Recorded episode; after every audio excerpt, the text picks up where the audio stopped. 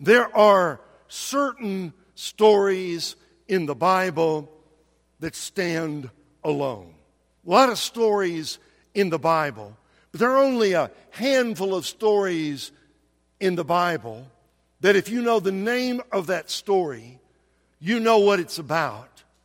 And you know the character of the people who are involved in that story. What I mean is, there are some stories in the Bible that are so, they are so, that, hmm, they speak with such power that if you just say the name, you understand something of what the story is about. You've got uh, David and Goliath.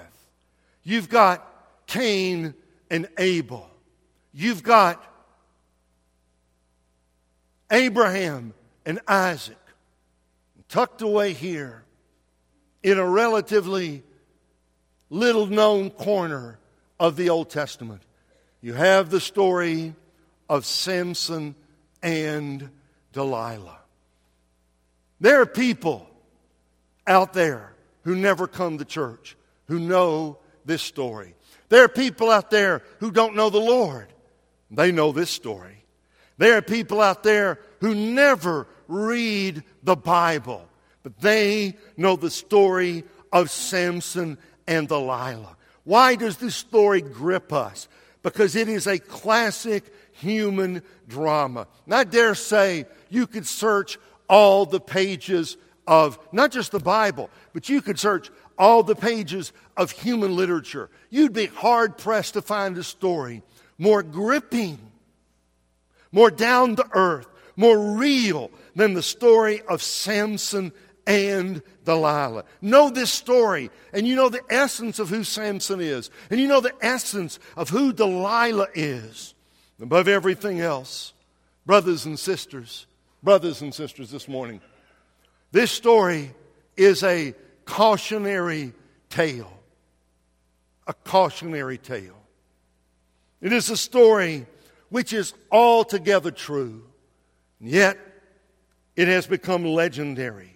It has been told and retold and told again throughout the course of a hundred generations. It is a story that fathers tell their sons and mothers tell their daughters, and Sunday school children learn soon after they start coming to church. Just to know this story is to know something important about life itself. And you know what? If I were going to put a, a, a, a little tagline over this story in Judges 16, I think I would call it, Didn't You Used to Be Samson?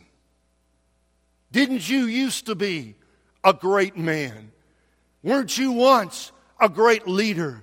Didn't you once slay the Philistines? Didn't you once grab those foxes and set those tails on fire and, and, and, laugh while they burned up the orchards of the Philistines? Oh, Samson, you were a judge of Israel. Oh, Samson, you were such a mighty man. What a shock. What a fall. He was a household name in Israel. Everybody knew Samson. Everybody knew of his exploits. Everybody knew of his legendary feats of strength. Everybody knew how he had made fools out of the Philistines again and again and again. And you know what? You know what, folks? Turn the corner now. Maybe the most striking thing about this story is when it happened. Here is Samson as a young boy. Here is Samson as a young man. Here is Samson as he enters into adulthood. Now, watch this. Everything that your pastor has been teaching you about Samson has dealt with his boyhood, his young manhood, and his entrance into adulthood. Now, between last week's sermon and this week's sermon, 20 Years have passed. The last sermon you heard, Samson was about 20 years old. When you pick up the story here in Judges 16, 20 years have passed. He is now 40 years old. He is at the very height of his career, he is at the pinnacle of his fame. You know what? Samson is about to go down. And when he goes down, he's going to land hard. And what is really shocking about this story is that Samson was tricked in the end by the same thing that tricked him in the beginning. And in that one fact is the shock and the surprise. Or maybe, maybe we would say this morning, maybe there is no shock or surprise. The very same thing he struggled with at the beginning. That thing reached out and bit him on the heel and finally brought him down. So if you've got your Bibles, let us now begin to look at Judges chapter 16. Immediately, immediately, right out of the box, we all think this is about Samson and Delilah. And yet, in the first three verses of Judges 16, there is something different. There's first the story, and it's a compressed story. It's the story of Samson and the prostitute. Verse 1 of Judges 16 Samson went down to Gaza. That's not just a geographic term. Gaza was a Philistine city. Wasn't just a Philistine city. It was the capital of the Philistine, um, uh, the capital of the Philistine people. They had a temple there. They had their, their god Dagon there. Samson. He went down. He left the people of God and he went into enemy territory. He left the worship of God and he went into the region where the idols were worshiped. Samson's story begins because he goes to a place he did not belong and where he had no business. There he saw a prostitute, a woman who would sell her body for money. He saw her. He wanted her. He went in to her. A couple of things here I need to say. We got to get to Delilah. We'll get to Delilah in a minute. But you don't really understand Delilah until you understand what's happening here in these three verses. The timing of this story is very crucial, it's critical. It comes after 20 years of judging Israel. And this little affair with the prostitute. You know, we use the phrase one night stand. That's what this is. This is a true one night stand. It's Samson, the mighty man of God, going down to the wrong place at the wrong time for the wrong reason into the prostitute, having sex with her. The next morning, before the other Philistines could get up, he rips off the city gate, that's about 700 pounds, and he carries it to the mountain outside Hebron as if, and, and, he, and he sets it up on the mountain where all the Philistines could see it, as if to say, See, you can't stop me. Now, you got, you got Judges 16, right? So just go back, just flip back one page, back to the last verse of Judges 15. Last verse. We, we overlook this verse. We pay no attention to it. That's a mistake. Judges 15 20. Last verse says, Now Samson led Israel for 20 years in the days of the Philistines. That's the kind of verse you could read that a hundred times and you wouldn't even think about it. But that verse really sets everything else up. What I'm saying is, all these great exploits, plus all this trouble with the woman of Timnah, all that happened when he was either a late teenager or in his early 20s, some, right in there, his early adulthood. All the stuff that you've been hearing about, that's 20 years ago. Now Samson, he is the judge of Israel. And for two years, everything is good. For five years, everything is good. And for eight years, everything is good. And for 10 years, everything is good. And for 12 years, everything is good.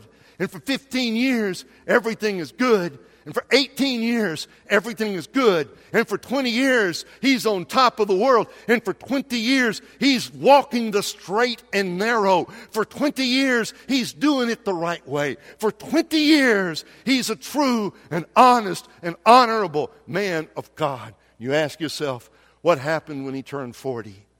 Well, I'll tell you what, he turned 40. That's what happened to him. The dreaded midlife crisis. Maybe he got bored. Maybe he was looking for something else. Maybe he couldn't find what he wanted. And all that peace and prosperity and the blessing of God that was upon him and upon his nation, that wasn't enough. Hey, and don't you know this? Don't you know this? That when Samson turned 40, 20 years of success and 20 years of never falling into this kind of gross sin, don't you know that his buddies, I mean, the guys he grew up with, don't you know they said, well, he's conquered his problems now. Don't you know they said things like, when he was growing up, he had quite a temper. Back in those days, you didn't want to get him mad at you.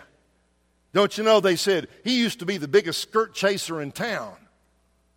Don't you know they said, well, I guess he finally grew up.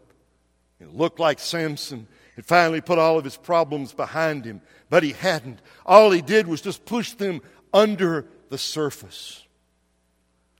Uh, may I speak to you as friends? Just as friends? Hmm. Just because you're doing okay right now doesn't mean you really solved all your problems. Right? Just because you've gone five years doesn't mean you're going to go another day without making a life destroying mistake. You know, it's very easy inside the church take our problems and sweep them under the rug. And if we sweep our problems under the rug and then pat it down and then say some Bible verses over it, we can pretend to ourselves that everything is okay. You know, this used to bother me, but it doesn't bother me anymore. I mean, men are like that about stuff like pornography, you know, big problem in our society. That used to bother me, but I'm older now. It doesn't bother me anymore. You know, side note. Always bothers me. Always bothers me. Whenever I'm around a Christian, and I hear them say something like this Well, I used to struggle with that sin, but that doesn't bother me anymore. I've conquered it. Red, red flag, red flag, red flag, red flag. Who was it who said, Lord, I don't know about all these other guys. They look a little shaky to me, but I will never deny you. Who said that? Five hours later, I don't know him. I don't know him. And cursing and swearing, I don't know that man. Be careful about claiming that you have conquered some sin and it will never bother you again. You don't know what you might do tomorrow under the right circumstances or under the wrong kind of pressure. Samson wanted to forget it's in the past, it's 20 years ago, but the jig is up. It's time to pay the piper because he hasn't dealt with his problems. They're going to come up again, and this time they're going to destroy him. You see, Samson had a problem with women. And here's one of the ironies of his story. You read Samson's life story. He had a problem with Philistine women. He hated the Philistines, hated them with a cold, passionate hatred all his life. He hated the Philistines, and he couldn't keep his eyes off their women. You know what he wanted down in Gaza?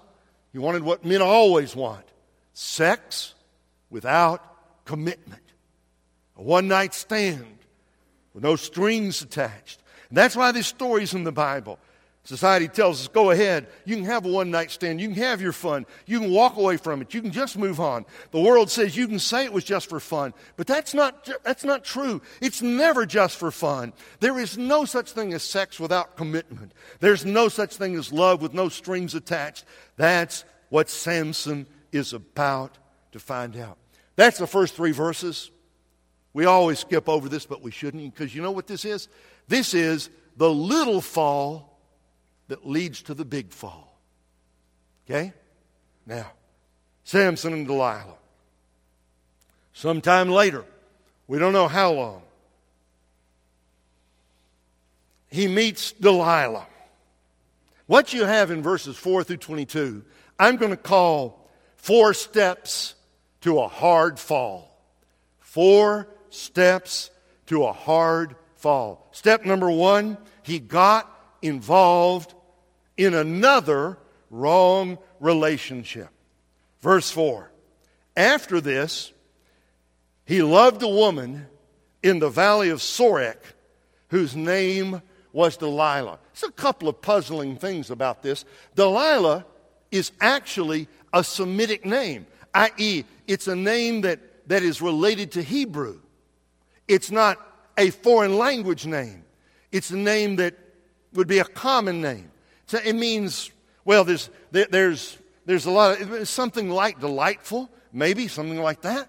It's a Semitic name. She came, watch this. She came from the valley of Sorek. That's all you need to know. Watch this. Here is Sorek. It's Philistine territory. Here's Zorah. That is Samson's hometown. They are right next to each other. And there's a valley in between. So, in other words, she's like a hometown girl. She's not Hebrew, she's Philistine, but she's from just down the road.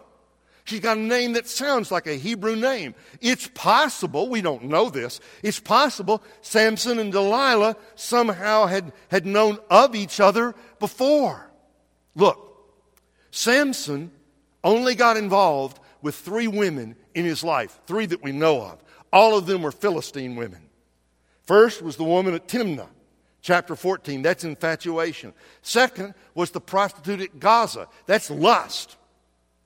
Third is Delilah in the valley of Sorek. That's, well, it says he loved a woman. So we'll say that. He loved her. And there's another whole sermon. So I don't have time to get into this. So we'll just do the preacher's shorthand version. There's a reason why the Bible says you, the people of God, are not to be romantically involved with unbelievers. You're not to be unequally yoked.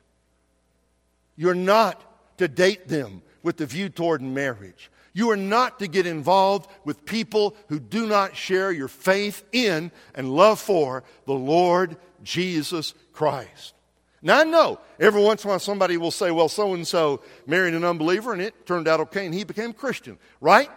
True. We thank God for every time that does happen. That tends to be the exception that proves the rule. Deeper, again, another whole sermon. We'll do very quickly here. How come? What is it about the Philistines that seems so exciting to the Israelites? What is it about the Philistines that made the Jewish boys look a little weak, a little boring, a little nerdy. What was it about those Philistine girls? I mean, didn't they have beautiful Jewish girls? Sure, they did. They loved the Lord and they would sacrifice and follow the law of the Old Testament. Well, how come you couldn't be satisfied with girls within your own family of faith? Because those other girls are flashy because they dress different and they act different and they talk different and they live different and they're not bound by all these other rules. Yeah, the people of the world always look more exciting than the people inside the church because they're not living by the same values and the same standards. And understand, whenever you get involved romantically with an unbeliever, the chances are far greater that that person's going to pull you down and pull you away from the Lord, then the chances are you're going to pull them into a relationship with Jesus Christ. So, number one, he got involved in another wrong relationship. Number two, he began to toy with temptation. The story sets up this way. When Samson and Delilah began to get involved with each other. This is the international symbol for a guy and a girl getting involved with each other, okay? They're just getting involved with each other. You know, they're talking together and they're spending time together and they're getting closer and closer and closer. And guess what? Here's, here's what I think we know about Delilah. She's Philistine. She's clearly smart. She's a good actress. She, uh, I think she was beautiful. I, I don't think she was any tugboat Annie. I mean, I think there was whatever it took to attract Samson to her. So she's a beautiful woman. And get this, she was smart and she liked money. Because the Philistine leaders came to her and they said, We hear you got a thing going with Samson. Yeah? Well, we hate him. Okay? We'll pay you 1,100 shekels of silver per person. There were five Philistine rulers. Five times 1,100 is 5,500 shekels of silver. There's a little bit of a debate about how many shekels of silver, what that would be like in 2014. So I'm going to give you a range, okay? A range. That's like somebody saying, if you'll find out the secret of Samson's strength, we'll give you, it could be $50,000. It could be $80,000. It could be $100,000. In other words, it was an enormous sum of money. And Delilah said, I'll take that deal. I'll take it. Smart girl. She wanted to make some money. Okay? This was a little investment opportunity for her. Okay? And they say, all you got to do is find out the secret of his strength. And it's interesting what she says to him. She says, her, her first approach is straightforward. That's in verse 6. Now, Samson, she's talking to Samson. And she says, Honey, sweetheart,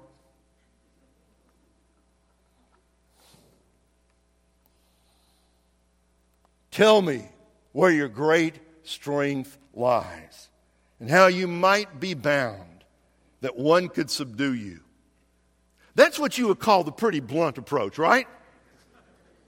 That's like, that's like a wife saying to her husband, Honey, is our life insurance paid up? How about some arsenic and scrambled eggs for breakfast?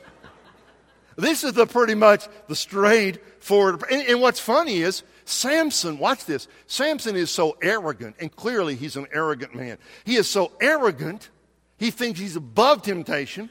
He goes along with this. He says, Well, yeah, I'll play a little game here. And so he begins to, to say, Okay, here's what it'll do go get seven fresh bowstrings, like the bowstrings, bow and arrow. Get seven fresh bowstrings that have never been dried. And bind me up with seven fresh fresh bowstrings, and that's the secret of my strength, and I'll not be able to break out of it. So she goes and tells the Philistines, I got the secret. She gets him up in her bedroom, or her inner chamber, however you want to say that.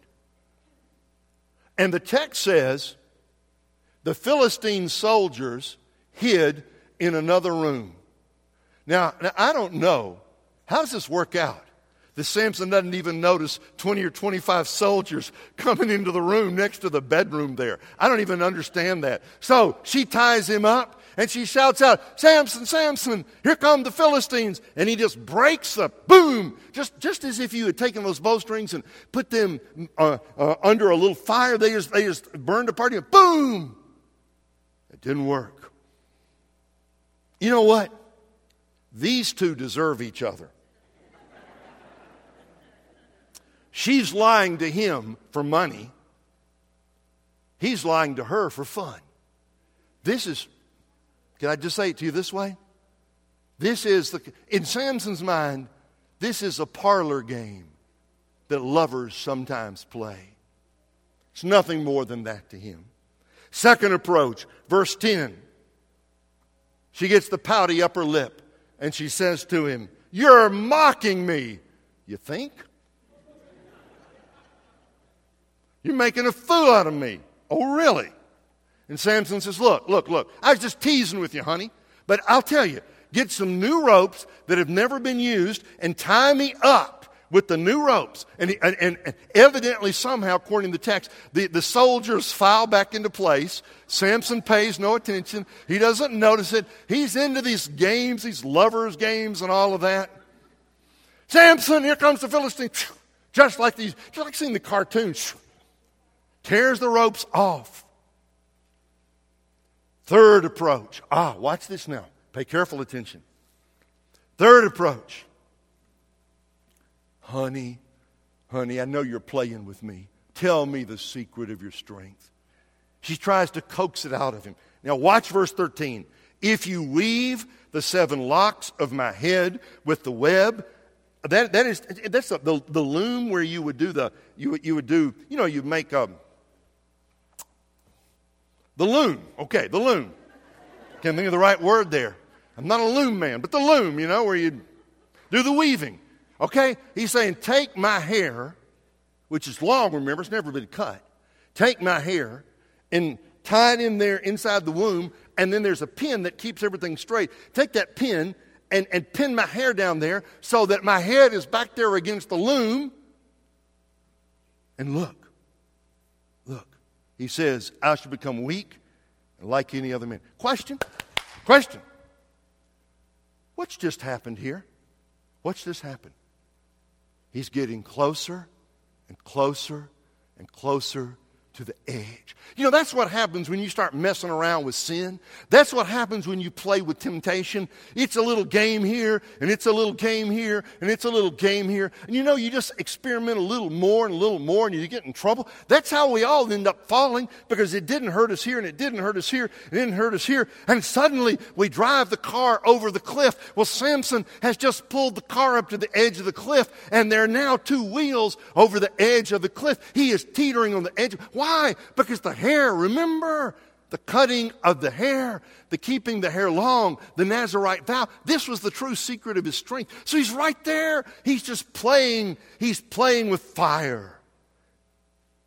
It's like a lot of guys. Hey, I got this under control. Hey, hey, who are you to talk to me that way? I don't have a problem. If I got a problem, I'll let you know. It's under control. He was a cocky man. The fourth approach and of course, you know, Samson, here comes the Philistines, and he pulls his hair out of the loom, and, you know.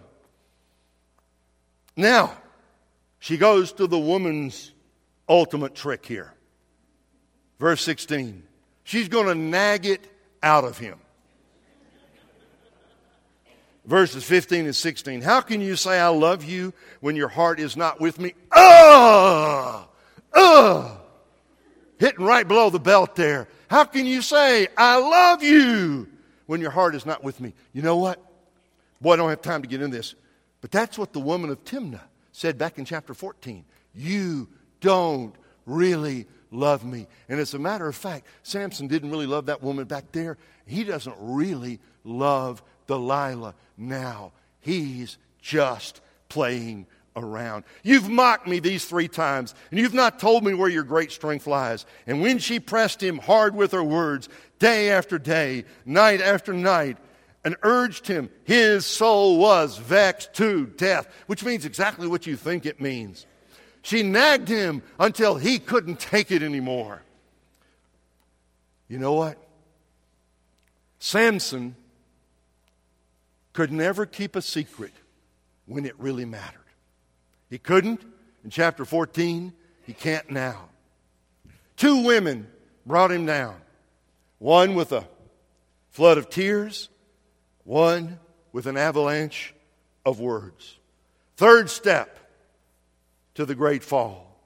He revealed his secret in order to save face. Now I want you to pay special attention to verses 17 and 18. He told her all his heart. Underline that or circle it or highlight it. He told her all his heart. Some translations say everything. Some translations say with sincerity. But I looked it up in the Hebrew this week, and this is a literal, correct translation. He told her everything that was in his heart. And look what he says, because she's worn him down with all this nagging, and he's been playing around anyway. So he just blurts it out. A razor has never come upon my head. True. I've been a Nazarite to God from my mother's womb. True, if my head is shaved, then my strength will leave me, and I shall become weak and be like any other man. And the great phrase there is a Nazarite to God. He blurted it out. You see, Samson is the perfect picture of a believer dabbling in the world. Perfect picture of a believer wandering away from God. Perfect picture of a believer who's got one foot in the church and one foot in the world. Perfect picture of a believer who, on one level, belongs to God and on the other level, wants to sleep with the enemy. And finally, the enemy wins that battle and he spills all his heart to her. Look at verse 18. What's interesting to me in verse 18? When Delilah saw that he had told her all his heart. Same expression. How did Delilah know that finally he had told the truth? Look on his face, the look of guilt and shame. And I think the phrase, Nazarite of God, as far as I can tell, until this moment, Samson had never even brought God into the conversation. Now he brings God into the conversation. Mighty late, mighty late to do that. Brothers and sisters, brothers and sisters, it's a hard world out there. The traps everywhere. You better get the flag up high quickly. The flag that says, I'm a Christian. The flag that says, I belong to Jesus. The flag that says, I believe the Bible. You better get the flag up early. Samson waited way too late to tell the truth about himself. And when he finally told the truth, it was so late, it led to his own destruction. And in the classroom, and on the job, and in your neighborhood, and with your unsaved friends, you better get the flag up quickly so they know who you are and what you stand for. She sent and called for the Lord of the Philistines, saying, Come up again, for he has told me. Look, it's a phrase the third time, all his heart. And it says the Philistine rulers came and they brought the, the 5,500 shekels of silver in their hands, bags of money. Samson was sleeping with the enemy, and now he gives away the nuclear codes. Samson was not tricked. He's not like Eve, who was tricked. He's like Adam. He knew what he was doing. He told her the secret to save face to prove he really loves her. Get this. Why did he tell her? Because his passion has blinded his spiritual vision. So if you're writing notes, write this down.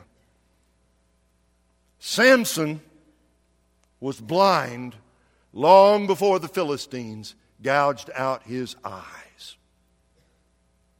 He was blind long before they gouged out his eyes. Look what happens now. He tolerates the temptation, he toys with the temptation, and finally, he tries the temptation. And one last little thing here. He's left the cat out of the bag. He's told her the truth. So she puts him to sleep on her lap. Oh, what a scene that is. Talking and cooing, singing to him playing with his hair, playing kissy face with him. Oh, Samson, you're so strong. Oh, Samson, you're so mighty. Oh, Samson, now I know you really love me. And uh, he goes to sleep. I don't even know how to explain this next part. They shaved his head while he was asleep. How does that happen? Wouldn't you wake up? If you're if you got this long flowing hair and suddenly they're and they're shaving it bald, right? Wouldn't you wake up? No, I don't know. Maybe what he'd been drinking or whatever. So I can't explain that. I don't know. Saddest verse, perhaps the saddest verse in the whole Old Testament, is verse 19. He woke up Samson, Samson, here come the Philistines. And he woke up, but this time his strength was gone. And look at verse 19. His strength left him. His strength left him. Verse 4, or number 4. He didn't realize what had happened until it was too late. Last phrase of verse 20, one of the saddest statements in the whole Old Testament. But he did not know the Lord had left him. Wow. Wow.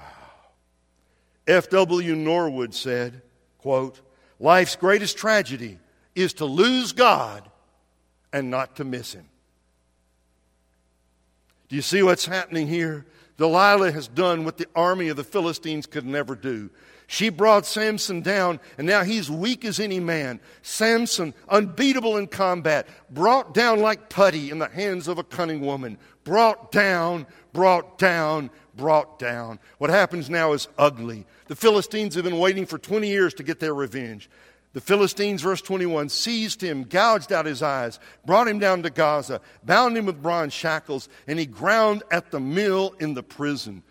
Four things they did to him. First is mutilation. They gouged out his eyes. The second is deportation. They took him down to Gaza. Third is incarceration. They bound him with bronze shackles. Fourth is humiliation. They set him to grinding in the prison with the slaves and the prisoners. So they bound him. All that lovely hair is gone. His head has been shorn. His eyes gouged out. By the way, by the way, what was it that kept getting him in trouble anyway? His eyes. His eyes kept getting him in trouble. Now they are gone forever. On his hands and knees, the mighty Samson pushes the pole that powers the press that grinds the grain. Oh, how the mighty are fallen. The empty sockets in his eyes bear mute testimony to his unfaithfulness to God. Samson, Samson, Samson, how could you end like this. Verse 22 contains the only note of grace in the whole story. But the hair of his head began to grow again after it had been shaved. Two lessons for today, and we're done. Two lessons for today We'll wrap it up. Lesson number one unless we deal with our problems, they will come back to haunt us again and again and again. Unless we deal with our problems, really get down to the core issues of life and not stop sweeping them under the rug. Unless we really deal with our issues, they're going to come back and haunt us again and again and again. I think it was that great theologian Clint Eastwood who said, A man's got to know his limitations. Unless you face your limitations, deal with your struggles, and face your problems, you're going to come back and do the same dumb thing over and over and over again. Just because we have conquered a certain sin doesn't mean it will stay conquered forever.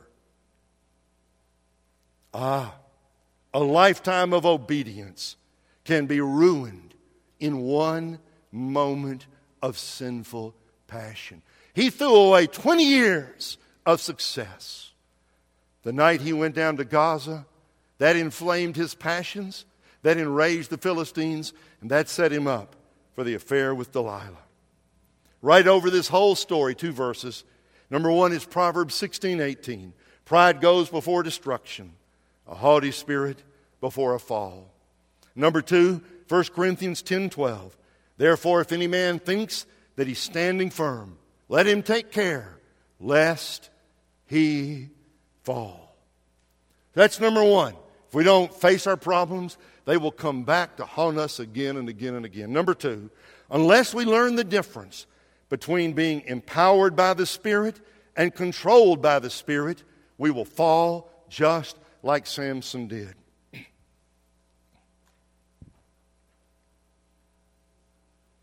You ever wondered how it is every once in a while we hear about these great preachers, sometimes pretty famous, who fall into moral sin? got their hand in the till. They're sleeping around, having some kind of affair. They're, they're, they're involved in some kind of pornography ring. They're involved in sexual immorality. Of the gross kind? You ever wondered how it is? How is it? I mean, and some of them are great preachers, and some of them are great pastors, and some of them, when they're found out, are leading big ministries. How is it possible that somebody could stand up and preach the Word of God and, and be a leader and yet have terrible sin that they are covering up? Let me tell you. The answer is right here. It is possible to be empowered by the Spirit and yet never controlled by the Spirit. That evidently explains all of Samson's life. From time to time, the Holy Spirit would come and give him special power in combat. But you know what? There was never, evidently, a time when Samson could truly say, Lord, I give my life to you. I want to follow you. I want my life to be controlled by your Spirit. Years ago,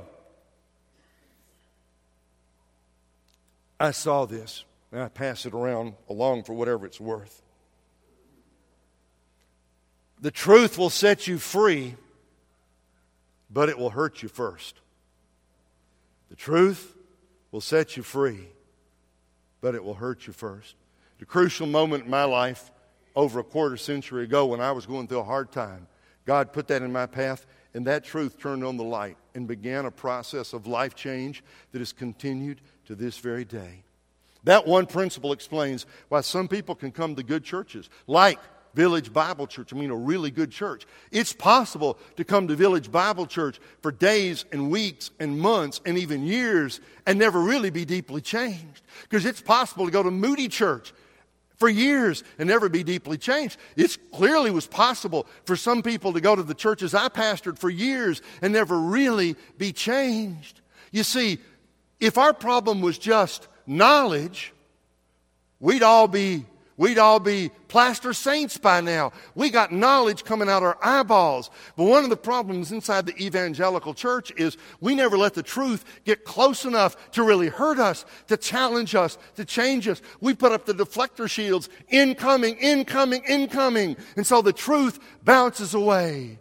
And so we come to church angry and go away angry. We come to church filled with bitterness and go away bitter. We come to church uh, uh, in, in, the grip of addictive behavior and we go away in the grip of addictive behavior. We come to church consumed with pornography and we go away from church consumed with pornography. And we say, How is that possible? It's not enough just to hear the truth.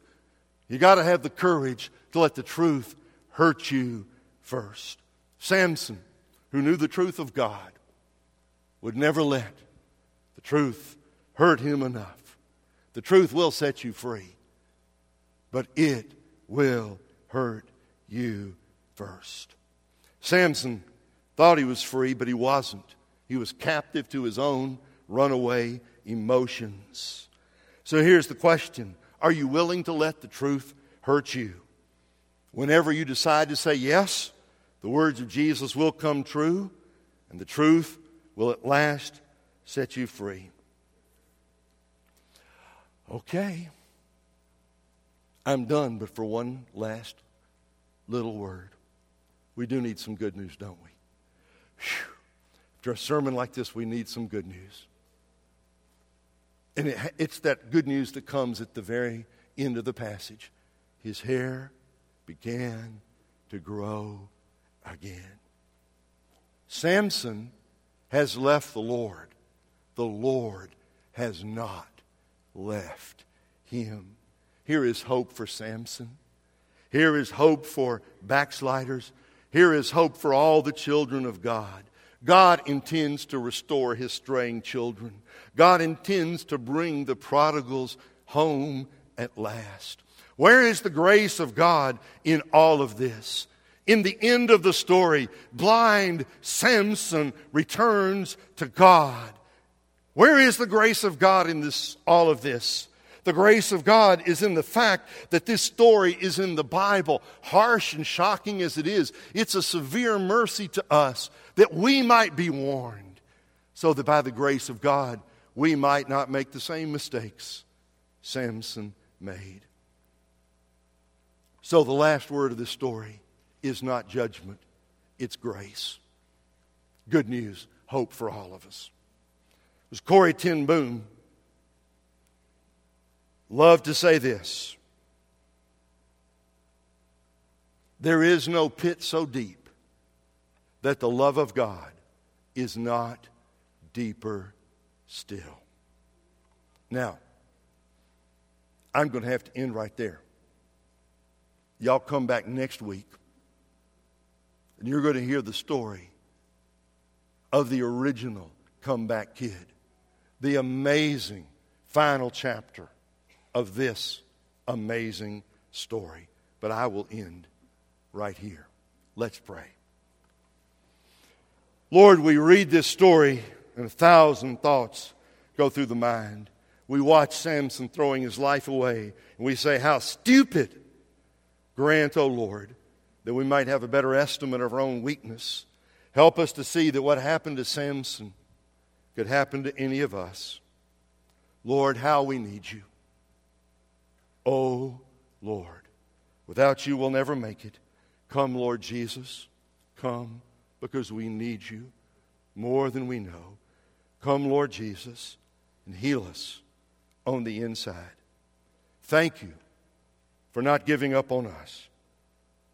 Thank you for grace that is greater than all our sin. Thank you, Lord Jesus, that you are there when we need you the most. For it is in your name we pray, Lord Jesus. Amen.